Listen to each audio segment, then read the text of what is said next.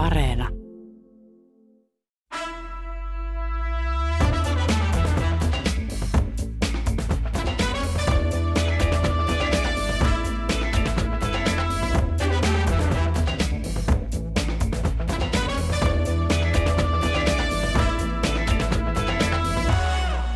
Kulttuuri Ykkösen perjantai-studion koolla Pasilassa.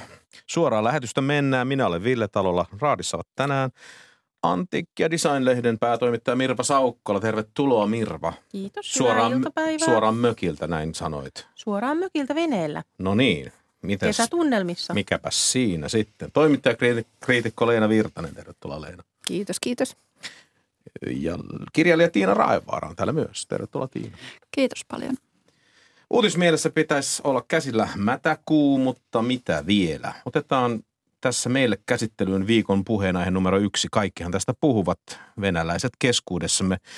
Koronarajoitukset ovat pitäneet itärajaa kiinni, mutta kun niistä päästiin, raja aukesi, niin venäläiset tuli, turistit saapuivat Suomeen. Aika nopeasti levisi yleinen mieliala, että tässä nyt on jonkunlainen ristiriita ja tämä viikko tätä asiaa on ihmetelty ja ihmetellään lisää. Ensiksikin haluaisin kaiken sellaisen jälkiviisauden antavan voiman takaa ihmetellä, että miksiköhän tätä tilannetta ei mietitty silloin jo helmi-maaliskuussa, kun tämä sota alkoi. Mitä, miten pitäisi suhtautua Schengen-maihin suuntautuneille venäläisten viisumeille?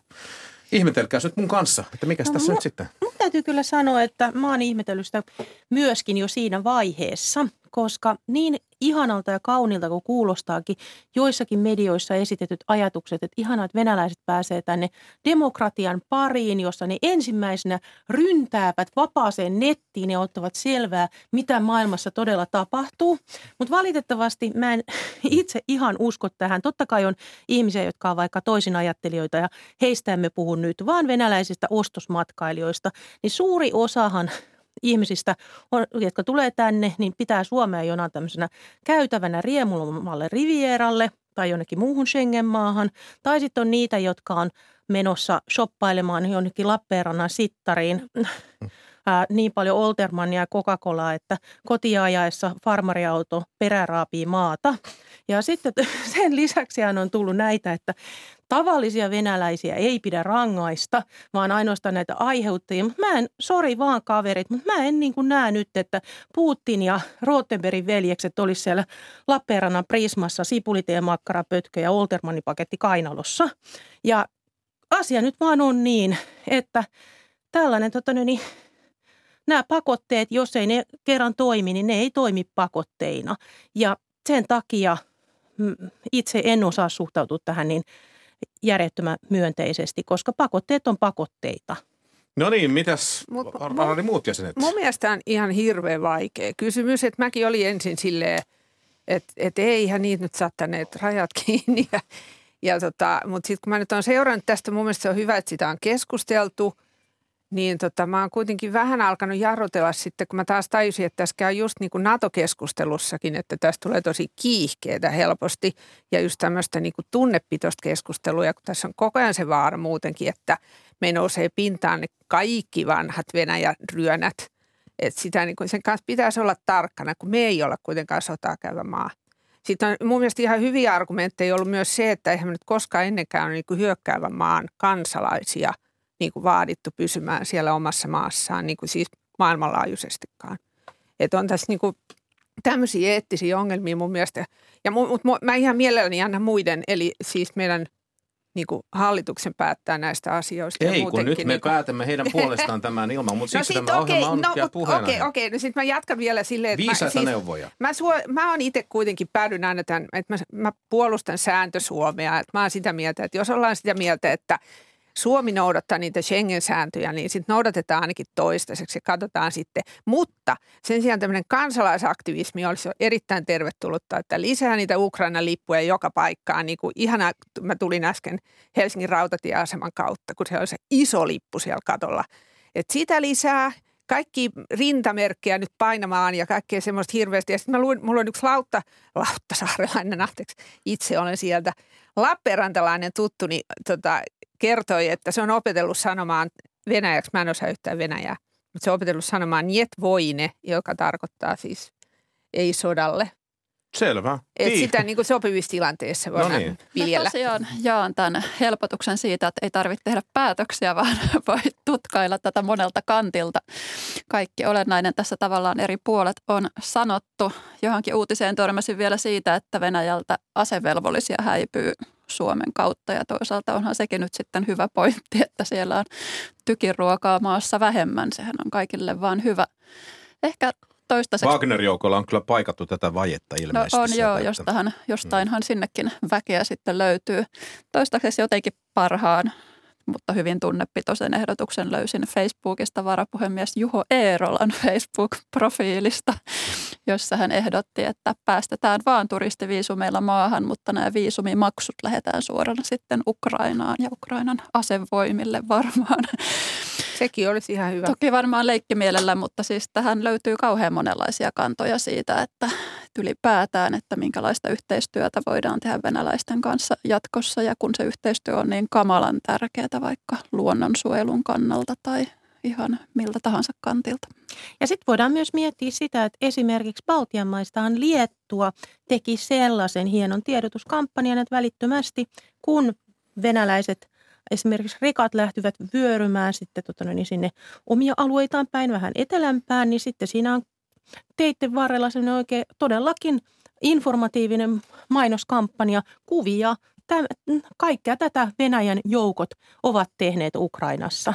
Ehkä sinne Lappeenrantaankin joku meidän innovatiivisista mainostoimistoista voisi ideoida tällaisen pienen kampanjan. Sitä voisi vaikka katsella siinä sitten viisumitarkastusta odotellessa. Joo, just kaikkea tämmöisiä. Tai niin kuin joku ehdotti kanssa, että kassa, noihin kassakuitteihin voisi kirjoittaa Slava Ukraini ja kaikkea semmoista pientä jäynää ja kaik, kaikkea. Mutta helposti noikin jää jotenkin jäynän tasolla, että se, että me kuvitellaan, Mm, mm, että joo. venäläiset tulee tänne ja saman tien just löytää sen vapaan internetin ja ymmärtää, mistä on kysymys, niin helposti sellainen propagandamainen tiedottaminenkin jää sitten vaan propagandaksi vastaanottajan joo. mielessä. Joo. Ja- Näiden, näiden viisumien myöntämisen kokonaan lopettaminen, se ei ilmeisesti mahdu Schengenin sääntöjen puitteissa. Se on jollakin lailla tietenkin rohkaisevaa, että me edelleen haluamme katsoa sääntöjä ja lakeja tällä puolella rajaa, kun toisella puolella rajaa ne ovat selkeästi paljon mielivaltaisemmassa käsittelyssä säännöt ja lait ja niitä laaditaan vallanpitäjän tarpeen mukaan sillä aika sormia napsauttamalla. Toki, toki, mutta juuri siksi näytämme Joo, mallia.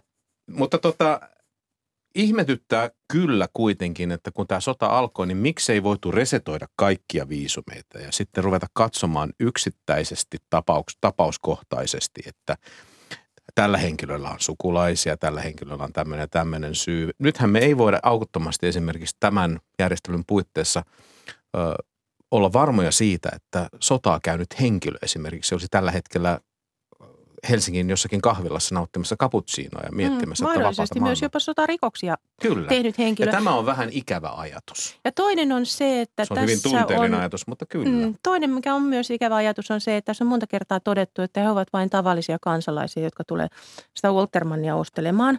Mutta sitten kun tässä pari vuoden takaa muistelee sitä Airiston helmeä, niin joku kauheasti Turun saaristoa rakastava ihminen halusi lomailla siellä ja pystyttää tosiaankin tällaisen valtavan mausoleumin sinne. Ja sitten myöhemmin huomattiin, että ehkä ihan siitä ei ollutkaan kyse. Eli miten pystymme myöskin katsomaan näitä ihmisiä ja miten, tai vi, turistiviisumeja, miten pystymme seulomaan näitä asioita. Et se, kuten jo aikaisemmin sanoin, niin se on aivan eri asia, jos puhutaan vaikka jostain toisin ajattelijasta, jota Putinin hallinto vainoaa ja joka tarvitsee turvapaikan. Tai sitten puhutaan jostain ihmisestä, joka joka vannoo Putinin hallinnon nimeen, mutta haluaa joka tapauksessa tulla shoppailemaan länsimaisia tuotteita. Siinä on mielestäni kyllä, sanoisinko, enemmän kuin pieni sävyero. Mutta eikö tässä nyt ollut tavallaan ongelmana se, että tämä yhtäkkinen maahantulo johtui tästä niin kuin koronatilanteen muutoksesta? Niin No se mahdollisti sen, niin kun se, ne, ne säännökset oli kyse. poistuivat. Joo, Ja, että jotenkin sen niin kuin, vähän niin kuin housut kintuissa tultiin yllätetyksi. ja tästä että, me aloitimme juuri, että, Joo. että, Joo, että, että miksi tämä ei tullut sitten, tämä jälkiviisaus oli se, mitä esittelin. Että olisiko pitänyt miettiä koronan jälkeistä aikaa tältäkin osin, että millä, minkälaiset ovat maahantulon ehdot. Ja sitten tässä Schengenistä on sanottava vielä, että, että yksi viisumihan kelpaa kaikkiin. Tosin on mentävä ensiksi siihen niiden sääntöjen mukaan siihen maahan, mikä viisumin on, on myöntänyt. Eli jos Suomi myöntää viisumin, niin silloin Suomesta alkaa tämä Schengen-alueen ulkopuolinen matka, mutta on ilmeisesti mahdollista. Tästä oli keissejä, mitä huomasin netistä, että Kreikka on myöntänyt venäläiselle viisumia henkilö Kreikassa päin käynytkään, mutta on tullut silti Schengen-alueelle. Tässä on hirveästi tämmöistä klaffia myös, että ei kaikki ole pelkästään suomalaisten viranomaisten tai päätösten takana, että miten rajalla pystytään toimimaan. Mutta hei, eikö tässä olennaista olisi se, että mietimme, että miten ja millä toimin me tätä venäläistä kansalaisyhteiskuntaa ja juuri sitä sodan vastaista ääntä ja, ja voimamomenttia siellä voisimme vahvistaa. Nyt 500 mittaiset neuvot kaikille tähän kysymykseen liittyen. Leena, mitä? Hui kauhean ihan yhtäkkiä. No kato, kun täytyy kirja. Olisi... Meillä on muitakin asioita niin Joo, ratkaistavana mä... tänään. No mun ensimmäinen ajatus on vaan se, että kun se olisi pitänyt tehdä jo silloin aikoja sitten. No siitä me aloitettiin, mutta nyt että, Ja vielä katse. aikoja aikoja sitten, mutta tota, en mä tiedä. No, mutta se, se just mun mielestä edellyttää sitä, että me oikeasti kohdataan niitä ihmisiä. Että sehän se on tuo rajan ongelma, että, että jos emme nähdä, jos emme olla niiden kanssa tekemisissä. Se on ainakin hyvä, että on tätä venäjänkielistä mediatarjontaa Ylellä ja Hesarissa, että ehkä tämmöiselläkin on jotain merkitystä. No mä oon tietyssä suhteessa hieman skeptinen. On tosi hyvä, niin kuin mainitsit tosiaan vaikkapa Ylen ja Hesarin venäjänkielisen mediatarjonnan, mutta täytyy sanoa, että se on tietyllä tavalla ehkä – ehkä semmoinen hiekan siru Saharassa. Mä uskon, että se, mitä me pienessä Suomessa tehdään, niin me ei hirveän paljon pystyä muuttamaan niitä ihmisiä, joille venäläinen propagandakoneisto on saanut myytyä tämän ajatuksen. Mutta niin kuin Leena sanoi, niin me ollaan todella pahasti myöhässä. Koko läntinen maailma on todella pahasti myöhässä reagoimassa, koska jos ajatellaan sitä krimin valtausta, niin jo siinä vaiheessa lännen olisi pitänyt reagoida. Mutta mitä me tehtiin? Ei me tehty juurikaan yhtään mitään. Sitten täytyykin muistaa, että ne keinot on koko ajan hirveän vähissä, mutta siitä huolimatta, että jotain, jotain olisi pitänyt nähdä. Ja meille tuntuu edelleen olevan hirveän suuri yllätys, että niin moni venäläinen aidosti kannattaa tätä sotaa Ukrainassa. Me jotenkin ajatellaan, että eihän nyt voi oikeasti sitä kannattaa, mutta jotenkin viesti on tästä kuitenkin sellainen, että kyllä siellä on paljon sitä väkeä, joka kannattaa. Mutta Meidän täytyy Ainahan... kuitenkin muistaa myös se, mikä musta tuntuu, että meidän niin kuin suomalaiseen ajatteluun tai länsimaiseen ajatteluun ei istu, on se, että nämä ihmiset hän elää diktatuurissa. Nämä ihmiset elää diktatuurissa, missä ei ole vapaata mediaa ja heille on niin kuin sitä Putinin äh, lainausmerkeissä totuutta tuputettu nyt todella pitkään. Eli se on aivan mahdotonta tietyllä tavalla he, ajatella, että diktatuurissa ihminen toimisi samalla tavalla kuin vapaassa maassa. Mutta ainahan kriisitilanteessa tavallaan kansalaiset kääntyy kannattamaan hallitusta. Muistan oikeastaan vähän sama ilmiö kuin silloin korona-aikoina ne suomalaiset oli tosi täysillä hallituksen tukena, niin en näe suurtakaan eroa, että miksei sotatilanteessa sitten venäläiset olisi siellä hallituksen tukena, vaikka se tilanne näyttää tosi erilaiselta. Tuosta, miten saadaan toisin ajattelijoille ääntä. Mä itse luotan hirveästi suomalaisiin taiteilijoihin ja tutkijoihin, koska on ollut kaikenlaista yhteistyöprojektia Venäjän suuntaan ja rahoituksia siihen, että mennään Venäjälle venäläisten kanssa tekemään taidetta tai tiedettä. Ja nythän nämä kaikki rajan ylitykset ei onnistu, niin pakko keksiä sille rahalle muuta käyttöä, niin täytyy sitten saada täällä Suomessa jotenkin ne äänet kuuluviin. Sitten toisaalta pitäisi löytää sellaiset ihmisten kes- kesken tapahtuvat tavalliset keskustelut venäläisten kanssa, missä näistä asioista puhutaan, koska eihän mitkään julistukset oikeasti vaikuta. Vaan se, että kenellä on venäläisiä naapureita tai missä rakennustyömaalla on venäläisiä tekijöitä vaikka suomalaisten tekijöiden kanssa, niin siellä pidettäisiin kanavat avoimena ja mieli semmoisena hyvänä, että voidaan kuitenkin keskustella eikä suljeta ketään pois. Yrittämästä ei saa lakata. Niin. Näin.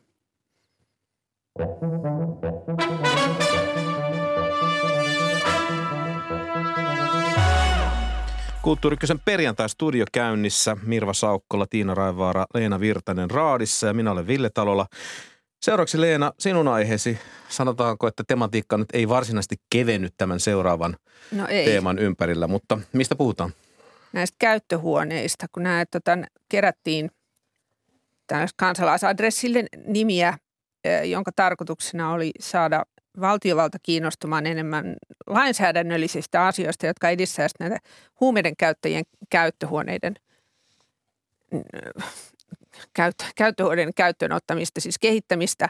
Eli se tar- ne tarkoittaa siis tämmöisiä turvallisia tiloja suonen sisäisten huumeiden käyttäjille, jossa on, siellä on ammattimaista henkilökuntaa auttamassa niitä ja siistit puhtaat tilat ja kaikkea muuta. Kaikki olette varmaan lukenut niistä ja tämä tota, vaadittava 50 000 kannattaja tuli täyteen ja se etenee nyt sitten, tämä aloite etenee eduskuntaan.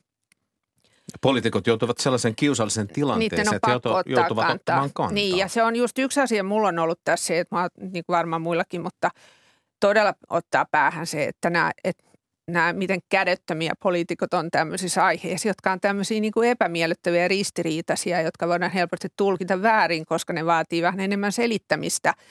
Että ne käyttöhuoneet ei ole niin kuin mikään kiva asia, et, tai siis niin, ei. Ja, mut, ja sitten kuitenkin pitäisi niin kuin samaan aikaan tajuta, että ne on ihan kauheat ne luvut. Mä just katsoin tästä aloitteesta, että kun siis me tiedetään nyt jo se, että Suomessa nimenomaan kuolee näitä nuoria – kuolee siis huumeiden käyttöön, niin vuonna 2020 on kuollut 76 alle 25-vuotiaista nuorta huumeisiin. Ihmisillä on ehkä sellainen käsitys, että käyttöhuone on sellainen, että sinne pistetään mukavasti vähän jotakin niin, jatsia niin soimaan siellä fatboy-istuimet taputeltu, että tulkaapa niin. tänne nyt. Niin ja tulkaa ja muutkin, jotka ette vielä niin, käytä, niin, kyllä, niin kyllä, tulkaa tänne. Kivaa. Niin, Joo, niin tota... tämä on just, että vaikea ymmärtää, että mm. kuinka joku voisi vastustaa – vielä. Ja sitä on tutkittu, Helsingin kaupunki on teettänyt tämän selvityksiä. Kaikkea siis, kaiken pitäisi olla ihan fine, mutta sitten siinä on tämä tämmöinen, että pitäisi vielä saada laki, joka niin kuin, mahdollistaa niiden No niin, käyttöhuoneet, kyllä vai ei? Mitä sanoo Raati? Ehdottomasti kyllä. Olen tässä asiantuntijat tuttavieni armoilla ja uskon täysin heitä, että tämä olisi pätevä keino vähentää ongelmallisuutta ja toisaalta tälle raadollisemmin pitää katuja siistimpänä, että Myös, jos, ei, niin. jos ei kaikki halua ajatella sitä huumeiden käyttäjien terveyttä ja tulevaisuutta, niin sitten voi ajatella omia kulmiaan. Niin. Mä oon itse asiassa käynyt Amsterdamissa tämmöisessä käyttöhuoneessa ai ai, nyt toimittajien tämä. opintomatkalla. Missä Aha, okei, se, se selittää, se selittää, sitä se toimintaa. Selittää. Se tuntui hirveän toimivalta. Se tuntui, että sen toiminta vaatii hirveästi semmoista maanläheisyyttä, että jatkuvasti on keskusteluja naapuruston kanssa ja poliisin kanssa ja jatkuvasti on semmoista sääntöjen hienosäätöä, että, että mitä, millä tavalla käyttäjät tulevat sinne ja millä tavalla he sieltä poistuvat ja saako jäädä siihen kulmille notkumaan ja kaikkea tällaista näin. Että vaati tavallaan sitä päivittäistä neuvottelutaitoa, mutta mitä pidempään sitä oli tehty ja mitä paremmin neuvoteltu, niin sitä par tyytyväisempiä myös naapuruston asukkaat oli. Ja nykyään he olivat siis täysin sinut sen asian kanssa. Mirva. No mä oon myös ehdottomasti käyttöhuoneiden kannalla. Ja syynä on tosiaan nämä jo edeltä mainitut syyt, että esimerkiksi kansainväliset esimerkit, niistä on ollut tosi rohkaisevia. Eli kulmat on siistiytyneet ja jos ajatellaan vaikka Helsingin Sörnäisten tätä tiettyä aluetta, jota leikillisesti joskus kutsutaan aika mustalla huumorilla piritoriksi, niin olisihan se ihan kiva, että se saisi vähän erilaisen maineen, että se unohtuisi se nimi Piritori. Sen lisäksi ymmärtääkseni ää, käyttöhuoneiden ansiosta myös yhä useammat hakeutuvat esimerkiksi vieroitukseen. Eli koska heillä on se elävä suhde ää, siihen ammattitaitoiseen henkilökuntaan, heillä on myös enemmän mahdollisuuksia oljenkorsiosta ottaa kiinni ja ehkä sitten vetästä itsensä sitten siihen raittiiseen elämään.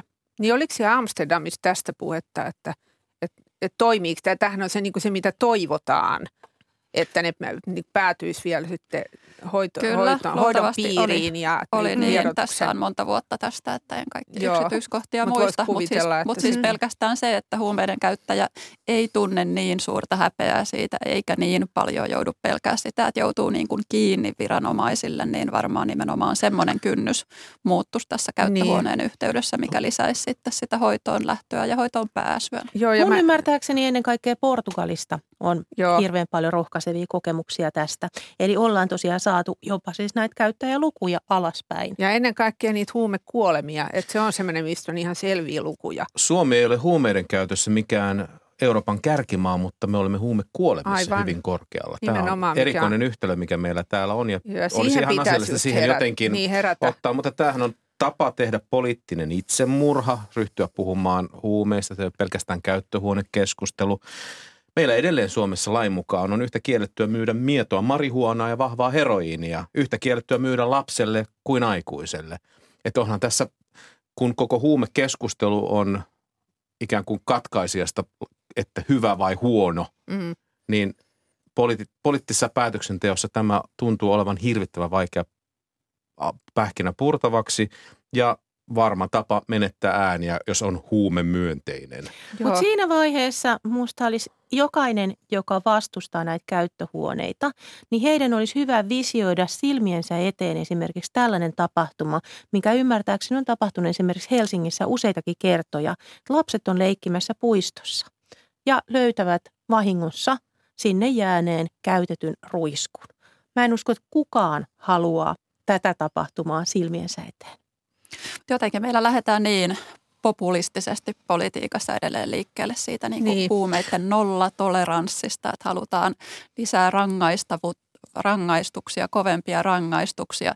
Ja tämä on nimenomaan tämmöinen, että, että niin, jotenkin ajattelee, että meidän älykkäiksi todetut poliitikot oikeasti ymmärtäisi kyllä tämän asiantuntijakannan ja jopa saattaisivat omassa pienessä päässään sitä kannattaa, mutta nimenomaan lähdetään kosiskelemaan kannattajia tämmöisellä just tosi tunnepitoisella reaktiolla. Totta kai huumeet on vastenmielisiä ja huumeiden käyttö on jotenkin pelottavaa ja järkyttävää ja, ja ehkä jopa vastenmielistä. Niin no, me ollaan ikävän, ikävän yksimielisiä tässä lasken jopa itseni tähän, vaan mun pitäisi olla neutraali. Mutta hei, kysyn nyt sellaisen, että minkälaisella lehmänkaupalla voisitte ajatella, että tätä tarjoiltaisiin, tätä käyttöhuone lainsäädäntöä, siis ainahan, ainahan politiikka on vaihtokauppaa. Mikä voisi olla semmoinen vaihtoraha, että jos sitten tiukennetaan jostakin, voidaanko tästä löysätä? Mitä no ainakin se pitää saada niin kuin se viesti perille, että se on win-win.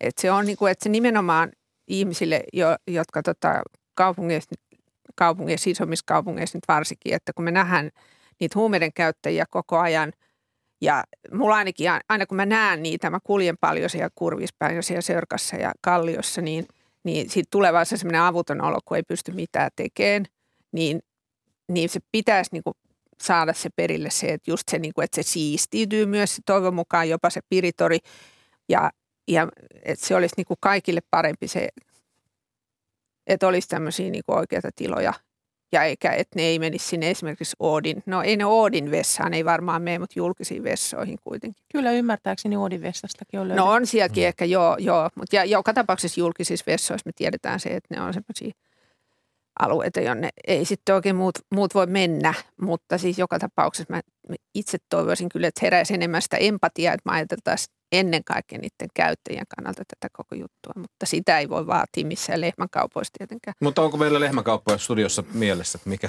millä? No ei varsinaisesti lehmänkauppoja, mutta mä yritin jo laverata teidän verkkokalvoille tällaisen mainosjulisteen, missä pieni palleroinen tarttuu äh, hiekkalaatikolla käytettyyn ruiskuun, koska sehän saa kaikki vanhemmat ja isovanhemmat ja äh, lapsettomat ihmiset ja ihan jokaisen äh, huutamaan, ei, älä koske siihen. Eli ehkä mutta se tunnut synnyttää myös sen mielikuvan, että huumeet ovat kaiken, kaiken kaikkiaan hirvittävä ongelma, josta pitää päästä eroon. Että se ratkaisu on jotenkin semmoinen kaikki pois ja kaikki poliisivoimat nyt tähän, että saadaan joka ainoa huume lasti varmasti kiinni rajalla. Tiina. No mä lähtisin just jotenkin poliisin kautta, koska mulla on se käsitys, että tämä vastustus näitä kohtaan, samoin niin kuin huumeiden käytön rangaistus poistamista vastaan, niin se jotenkin tulee poliiseista ja esimerkiksi poliisikansanedustajat suhtautuu aina hirveän kielteisesti tällaisiin. Ja mä jotenkin lehmän kaupat, että poliisille lisää määrärahoja. Joo, siis, siis sitten johonkin. Ja rahaa. tavallaan turvallisuuden tunnetta sitten kansalaisille, kun on poliiseja ja poliisit voi tutkia sitten vaikka huumeiden salakuljetusta tai jotain tällaista. Että. Mä lähtisin yleisesti ottaen myös siihen, että sitä valistusta enemmän, koska siis uh, yleisesti ottaen useimmille suomalaisille ihmisille huumeet on sellainen niin kuin inhottava musta möykky, josta ei tiedetä sen enempää. En mäkään tiedä niistä paljon. Mä vaan ajattelen, että pelottavaa. Mutta sitten se on niin kuin tavallaan hurjaa, että kun ihmisillä on tällainen niin kuin tosi vahva vastareaktio myös huumeiden käyttäjiä kohtaan, eikä heitä niin kuin välttämättä nähdä ihmisinä, joita kohtaan haluttaisiin tuntea empatiaa. Mutta sitten esimerkiksi meidän viihteellisessä mediassa nyt viime vuosina, niin tehdään tämmöisiä ihmeellisiä niin kuin antisankareista sankareita tyyppisiä tarinoita, niin kuin esimerkiksi tämä Case Katiska, mikä oli ehkä vastenmielisintä luettavaa koskaan. Ja se, että nostetaan tällainen suurrikollinen, joka on aiheuttanut mahdollisesti monien ihmisten kuoleman ja valtavan määrän tragedioita niiden ympärille, niin tällainen ihminen nostaa ikään kuin jalustalle mediassa, niin tietyllä tavalla ehkä sille pitäisi saada myös jotain vastapuhetta.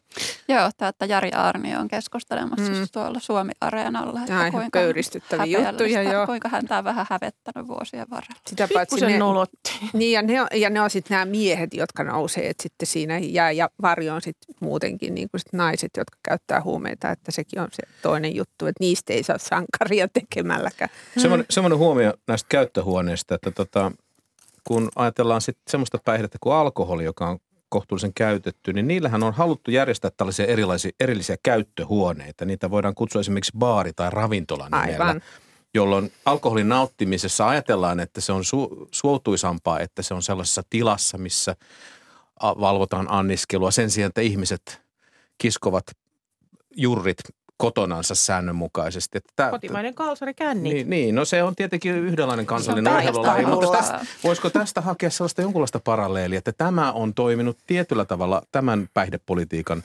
välineenä, että, että alkoholilla on jo nämä käyttöhuoneet. Mä luulen, niin, eikä salakapakoita. Mm. Niin, ja niin. jengi puistossa niin. Mm. lärväämässä. Niin, Mä luulen, hyvä idea. Alkoholia on vaikea kuitenkaan täysin rinnastaa huumausaineisiin sen takia, että totta kai alkoholi on myös hirveän vaarallinen päihde, mutta sitten hirveän helposti liusutaan sitten sellaiseen niin kuin kieltolain aikaiseen retoriikkaan. Ja sitten kun pitkään ollaan puhuttu esimerkiksi, puhutaan ruokakulttuurista, puhutaan viinikulttuurista ja se on vähän vaikea rinnastaa sitä, että joku menee ravintolaan ja juo lasillisen Gewürztraminer parsaannoksensa kanssa, koska et se oikein voi vastaavanlaista keissiä tehdä huumeista, että joku menee käyttöhuoneeseen ja ottaa vaan ihan pienet piristävät jutut. Se, se ei ole mahdollista. Et ne ei ole ehkä sillä tavalla, että sitä ei voi ihan täysin kääntää toinen toisenaan peilikuvaksi. Et, et siinä on Mirva, mulla on ikävä uutinen, sillä kyllä alkoholipolitiikkakeskustelussa tämä yksinkertaistus tehdään todella monta kertaa. Se on Viinaa vai ei, se on ihan sama, onko se sitten Gewürztraminer – viiniä vai, 12 senttiä. Vai, vai, vai Mutta olisihan se kiva ajatusleikki tavallaan välillä, että jos nimenomaan alkoholin nauttiminen olisi laissa rangaistavaa, niin miten se heijastuisi ihmisiin, että miten ne uskaltaisi vaikka terveyskeskukseen mennä, että jos vähän tuntuisi niin maksa kärsineen. Niin, niin eikö meillä nyt ollut sellainen suuri niin, ihmiskoe tuossa Suomen itsenäisyyden taipaleen alussa, niin silloin oli tämä suuri ihmiskoe, eli kieltolaki, missä vaiheessa ihmiset alkoi sen sijaan, että ne olisivat nautit, nautiskelleet jotain niin kuin hyvin rauhallisesti, niin ne alkoi vetelemään piirtua niin kuin kaksin käsin. Niin Plus, että rikollisuus räjähti käsiin. Poliisilla ei enää mitään muuta tekemistä ollutkaan kuin päivystää Suomenlahdella ö, pirtutrokareita. 543210 on muuten tämä, tiedättekö mikä se on? Hmm. Se on Ei. muistisääntö siitä, että milloin kieltolaki loppui. 5.4. 32 kello 10 okay. avasivat alko-ovet. Nyt kaikki tietävät tämän, mutta meidän täytyy mennä eteenpäin, koska meillä on seuraavaksi juttua Sinapista.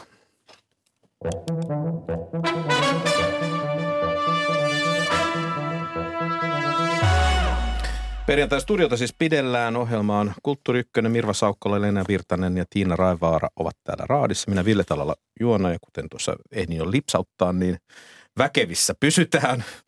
Mirva, kerro mistä haluat meille alustaa seuraavan keskusteluaiheen. No ajattelin, että puhutaan ruuasta. Luonnonmullistukset sodat vaikuttavat ruoantuotantoon ja ne aiheuttaa pahimmillaan katastrofeja, mutta se on niin vakava aihe, että se vaatisi oik- ihan oman perinpohjaisen keskustelunsa ja näin tämmöisen heinäkuun hilpeän perjantain kunniaksi ajattelin ottaa vähän kevyemmän lähestymistavan. Varsin hilpeänä tässä on oltukin tosiaan. no, ehkä aika vähän ruveta hi- tulemaan hilpeämmäksi lähetyksen Joo, loppua mennään, kohtaan. mennään tähän suuntaan. Eli nyt haluaisin keskustella maailmanmullistusten vaikutuksesta meidän länsimaisten kuluttajien ruokakulttuuriin. Ranskalainen media on uutisoinut näkyvästi Dijonin sinapin fulasta. Ja syynä siihen on osittain se, että Kanadan hirmuhelteet tuhosivat edellisen vuoden sinapin siemen sadon. Ja sitten Ukrainan sodan vuoksi sinapisiemeniä ei saada myöskään Ukrainasta tai Venäjältä. Mutta sitten toisaalta herra jestas, Dijonin sinappi on ranskalaisen keittiön kulma kiviä. Sitä käytetään melkein kaikkeen. Ja ei siis ihme, että niin ravintoloitsijat kuin kokikotitkin ovat alkaneet hamstrata sitä. Netissä on mielettömät tällaisissa paikallisissa tori.fi-tyyppisissä areenoilla, mielettömät Dijon sinapin jahtaus hetket tällä hetkellä juuri käsillä.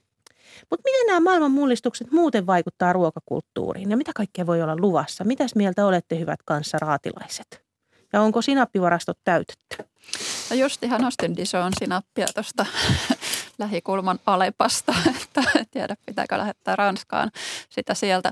Huomaa, että katsoo tätä kauhean sillä etuoikeutetusta asemasta, että kun ajattelee, että jotenkin osa tuotteista jäisi vaikka kokonaan pois kaupasta tai jotenkin täytyisi niin kuin pienentää sitä valikoimaa, mistä päivittäisen ruoan tekee, niin se tavallaan tuntuu vaan semmoista jännältä seikkailulta – että vähän niin kuin hyvä osainen neuvomassa köyhää jossain netin palstoilla, että osta satokauden kasviksia ja juurekset on hyviä linsseistä saa vaikka mitä, että sitä tavallaan ihan semmoisesta eri positiosta ajatellaan, mitä se sitten käytännössä ehkä olisi.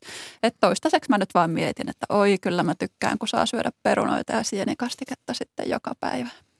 Pa- maist, maustaa pihalta poimitulla mäkimeiramilla. Niin joo, kesällä ei suomalainenkaan ole kauhean huolissaan, mutta sitten talvella voi tulla kyllä vähän toisenlaisia ajatuksia. Mä oon itse henkilökohtaisesti, on, mua huolestuttaa kahvin tilanne ja mä luulen, että se on, sehän on suomalaisille perinnejuoma, että se, sen kanssa varmaan joudutaan kyllä sitten melkein jo ihan oikeasekin hätään, jos hinnat nousee liikaa tai suorastaan saatavuus huononee. Sä vielä kuitenkaan sikurijuurta viljelemässä ja tekee korviketta. Ja kyllä se on käynyt mielessä jo. Mä, tässä, kun mä oon vähän lukenut näitä historiaan liittyviä juttuja ja so, sota-ajastakin, niin, niin kyllä se panee miettimään. Mä tota, ajattelin, että pitäisikö tässä nyt sanoa ranskalaisilta, älkää jaksako kitistä nyt sinapista.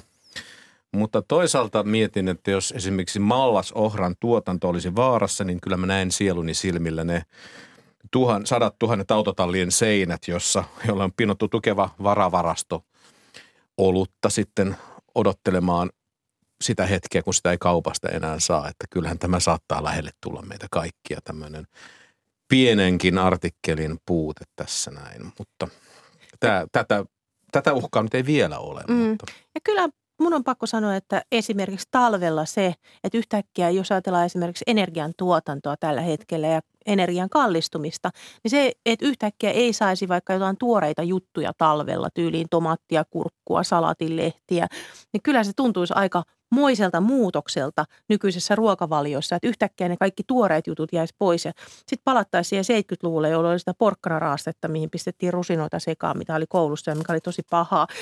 Tiina näyttää kärsivältä. Joo, mulle tuli joku trauma koulun porkkanaraasteesta, missä oli sijassa yksi asia, jotain muuta ja mä en moneen vuoteen sitten pystynyt syömään porkkanaraastetta, kun jäi täyden kammotus.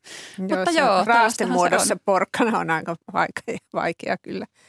Tota, yksi, yksi kysymys, mikä tämän aiheen ympärillä herää, on se, että on toisaalta hieman outoa, että sinapin omavaraisuusaste Ranskassa on noin matala, kun se on kuitenkin keskeinen tuote heidän keittiössään – niin, ja, kyllähän mutta, se sielläkin kasvaa. Le Mondissa olikin jo suuri keskustelu tästä ja siellä keskusteltiin, että sinapin omavaraisuusvastetta pitää nostaa ja sitten siellä oli joku paikallisesti sinapinviljelijöiden äh, kyläpäällikkö, päämies kertomassa, että kyllä tässä ollaan tekemässä vaikka mitä, että päästään tästä katastrofista, että asiaan on jo tartuttu. Ranskalainen sinappi on nousussa.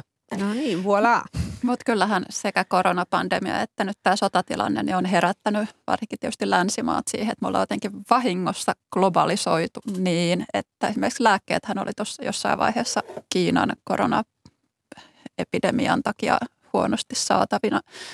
Että siis me ei olla niin tajuttukaan, että miten me ollaan vyörytetty vastuita monesta asiasta jonnekin ihan muualle päin maailmaa ja se ei ole yhtään meidän omissa käsissä, mitä siellä tapahtuu ja mitä me sieltä saadaan. Ja joku sellainen terve omavaraisuus, ei semmoinen, että kaikkea luksusta pitäisi olla koko ajan kotimaisista kasvihuoneista, mutta semmoinen, että katsottaisiin, että kaikkea on saatavissa eikä olla vain yhden maan tai alueen varassa. Niin yllättävän nopeasti ne tilanteet myös tuli Kyllä, just silloin korona-aikana. Mutta nyt me ollaan just korona-aikana jo vähän opittu tätä ja me, kyllä meitä nyt koetellaan. Meidän pitää oppia aika paljon kaikenlaista. oppimista. Niin, Tässä niin. on tietysti jurppii se, että tämä, tämä on nyt sodan aiheuttama tilanne, jossa on, on aggressiivinen verinen hyökkäyssota käynnissä, hirveä sota käynnissä. Sitä kautta tosiaan tämä on hyvä pointti Tiina, että tämmöinen on hyvin konkreettista, kuinka tämä ruokajärjestelmä tai koko tämä logistiikkajärjestelmä, joka me ollaan totuttu pitämään itsestäänselvyyttä, niin häiriöt siinä onkin sellaisia, että ne vaikuttaa todella moneen asiaan. Ja sinappi nyt on pienimmästä päästä, mutta tämä on ihan poikkeusvuosi siinä mielessä, että minä olen ehkä aikoinaan ollut vähän hölmö ruokaomavaraisuuden kriitikko ajatellut, että täällä roudan keskellä nyt oikein mikään kunnolla kasvakkaan. Ja nythän ikään kuin tämmöinen omavaraisuus, ruokaomavaraisuus on, on aika mukava uutinen meille kaikille, että, sitä, että se ei Suomesta lopu, vaikka, vaikka voi olla vähän yksipuolisempaa. Sieniä ja perunoita ja muikkua. Ja puolet petäjäistä mm. Saarijärven Paavun tapaan.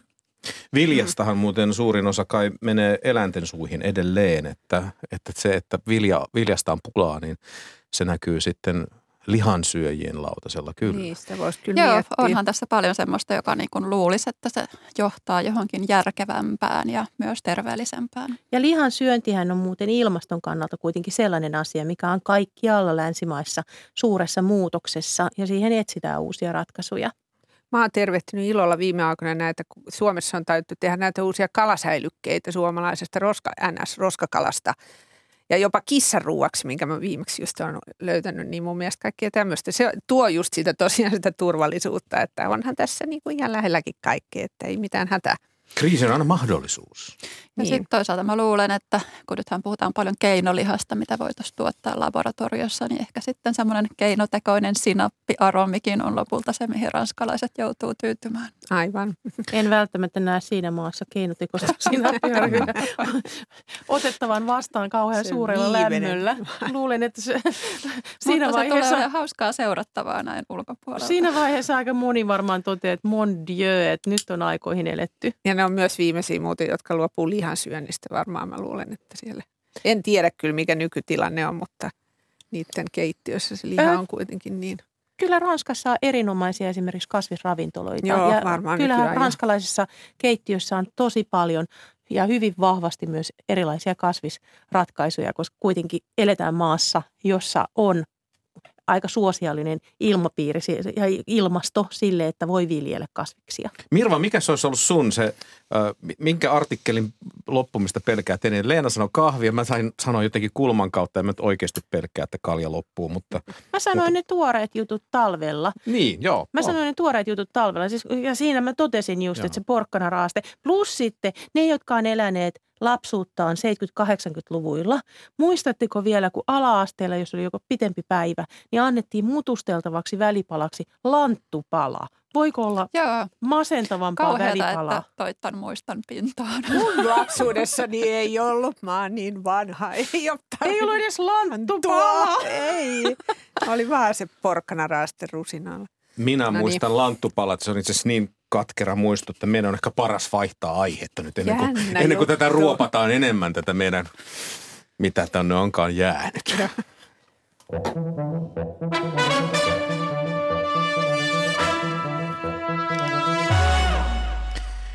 Lanttupaloja.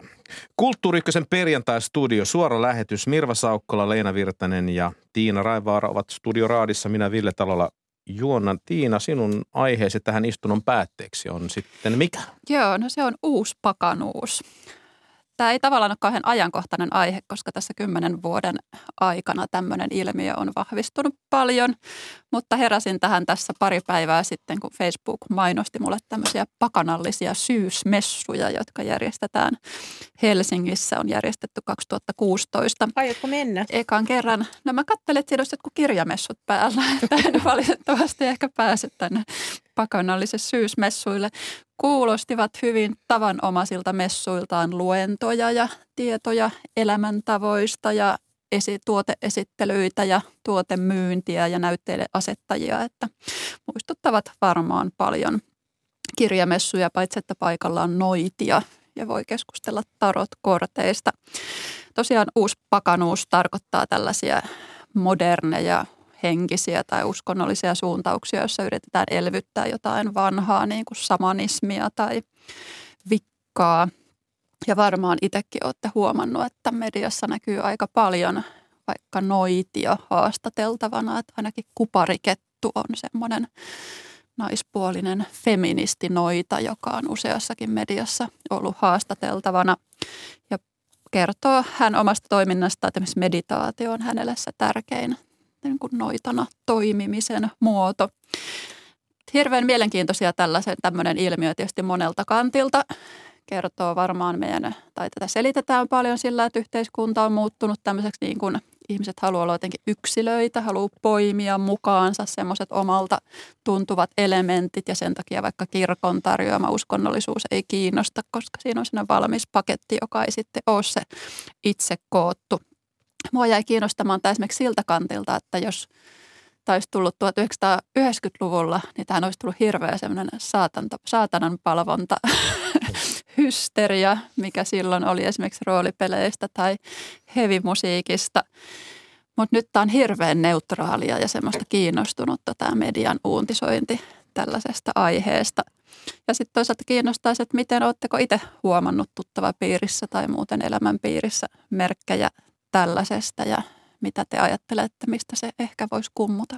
No ei ihan lähipiirissä kyllä näkynyt mitään ei vastaavanlaista. Ole ei ole noitia kyllä. Tai sit, jos on, niin ilmoittautukaa kiitos minulle ohjelman jälkeen, niin kysyn teiltä jännittäviä kysymyksiä. Mutta mä luulen, että se kumpuu aika pitkälti siitä, että me eletään kuitenkin sellaista aikaa, missä niin kuin on kaikki nämä ekokatastrofit, on meidän huoli meidän ympäristöstämme. Ja silloin niin kuin tavallaan haetaan siitä niin kuin just luonnosta esimerkiksi sitä inspiraatiota siihen elämiseen. Haetaan sieltä sitä tasapainoa ja se usein liittyy siihen, että sitten mennään myös tällaisiin niin kuin vanhoihin äh, luonnonuskontojen ja sitten esimerkiksi kaiken Kalevalan myyttien maailmaa. Musta hirveän kiinnostavaa on se, että Suomeakin sinänsä tavallaan lainausmerkeissä epäkristillisempi maa. Tällä tarkoitan sitä, että, että huomattavan vähän ihmisiä kuuluu esimerkiksi eri kirkkokuntiin, on Viro. Ja Virossahan huomaa sen, että siellä on hirveän vahva se kiinnostus siihen vanhaan kansankulttuuriin, kaikkiin vanhoihin kansan tarinoihin. Siellä on kiehtovia tarinoita esimerkiksi kansalliseläimestä, sudesta ja niin edelleen. Ja, sen, ja samoin esimerkiksi kaikki luonnon parannus on siellä niin kuin luonnon parannus, vaihtoehto, lääketiede, niin se on tosi suosittua. Niin mä luulen, että se on vähän niin kuin tätä samaa asiaa, että se kumpuaa samoista, samoista asioista. Että ei haluta sitä valmiiksi pureskeltua, vaan halutaan sen oman esimerkiksi luontokokemuksen kautta saada se yhteys jotenkin siihen universumiin, missä me elämme.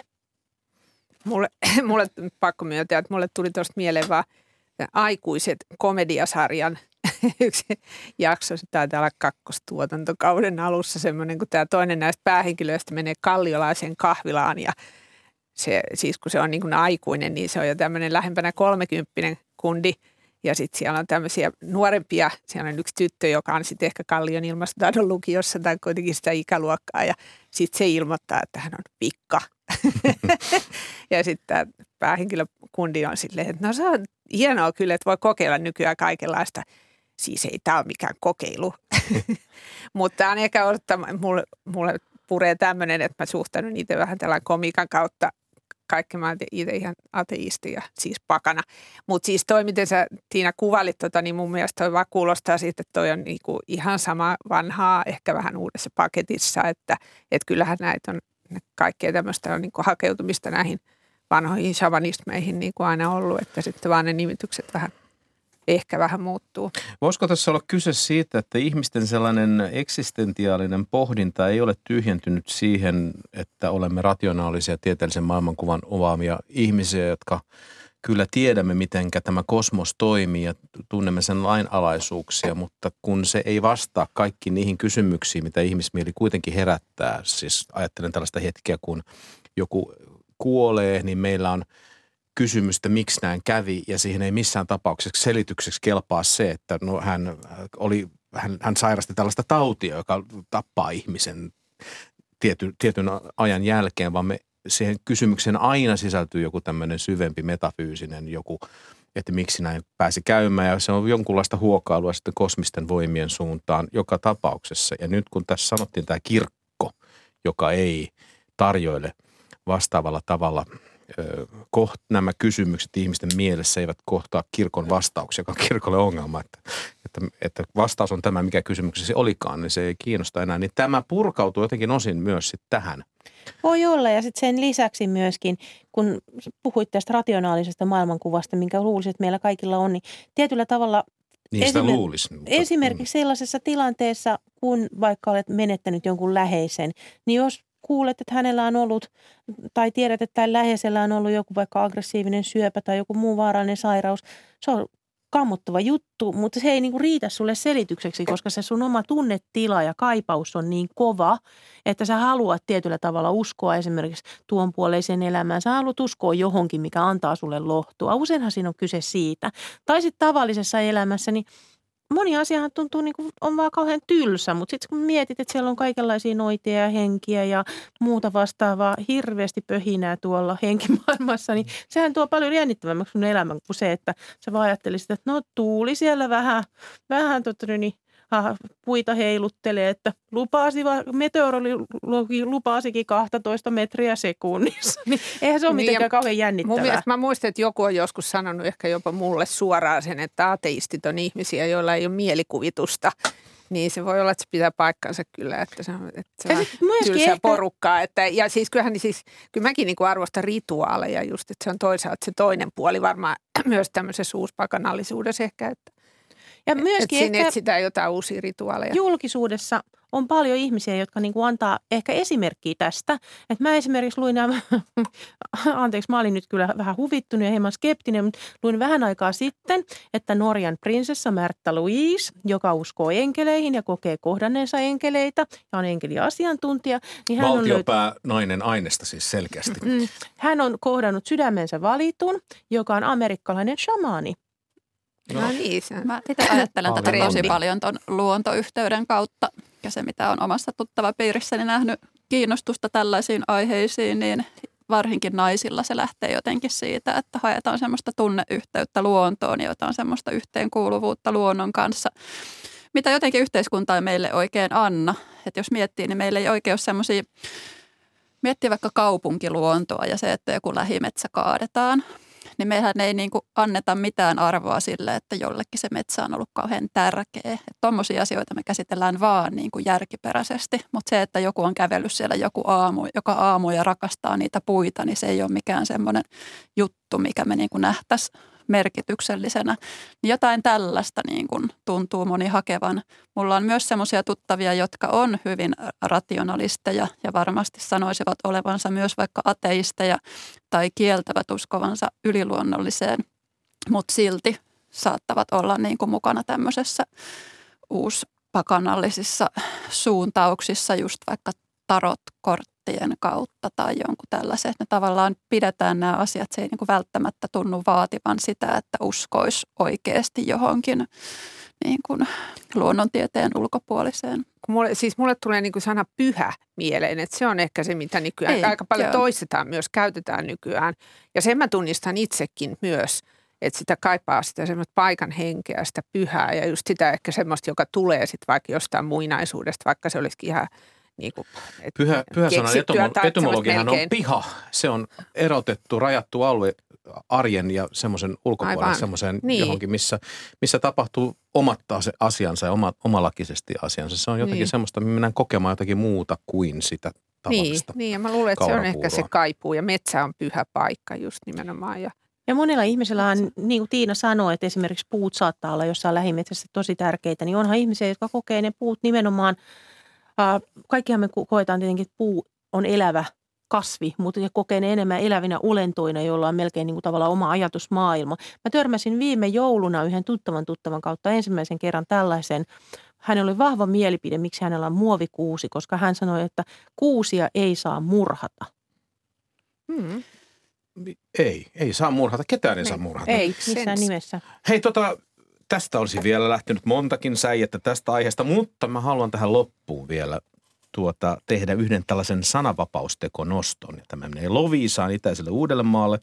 Lovisan Sanomien päätoimittaja Arto Henriksson julkaisi lehdessä yleisosastokirjoituksen, jossa puututtiin paikallisen suuren ruokakaupan hinnoitteluvirheeseen – Hinta pompsahti siellä kassalla ylös tuotteissa. Tuotteisiin hyllyssä merkittyy hintaan nähden. Päätoimittaja Henriksson kysyi kauppialta kommenttia, mutta kommentti oli se, että sun ei kannattaisi julkaista tuota juttua, koska se saattaa merkitä sitä, että me emme enää ilmoita tässä lehdessä. Ja kyseessä oli lehden suurin e, ilmoitustilan ostaja. Ja näinhän siinä sitten kävi, että kun päätoimittaja piti päänsä ja teki jatkojutunkin ymmärtääkseni, niin tämä ilmoitus, ilmoitusmyynti sitten katkesi tähän suuntaan ja se maksoi nyt sitten Lovison Sanomille tai sille konsernille jotakin, mutta, mutta eikö tämä ollut aika hieno sananvapausteko nyt kuitenkin? Nyt saadaan hurrata kaikki yhdessä vähän aikaa vielä, muutama minuutti, pari minuuttia. Mulla on se käsitys, että nimenomaan paikallislehissä käydään tämmöistä sananvapaustaistelua niin kuin paljon enemmän kuin oikeasti niin kuin tämmöisissä valtakunnan medioissa. Että nimenomaan tämmöinen niin kuin ilmoitusmyynnin kautta tapahtuva tai vaikka paikallispoliitikojen painostuksen kautta tapahtuva, niin sitä on tosi paljon.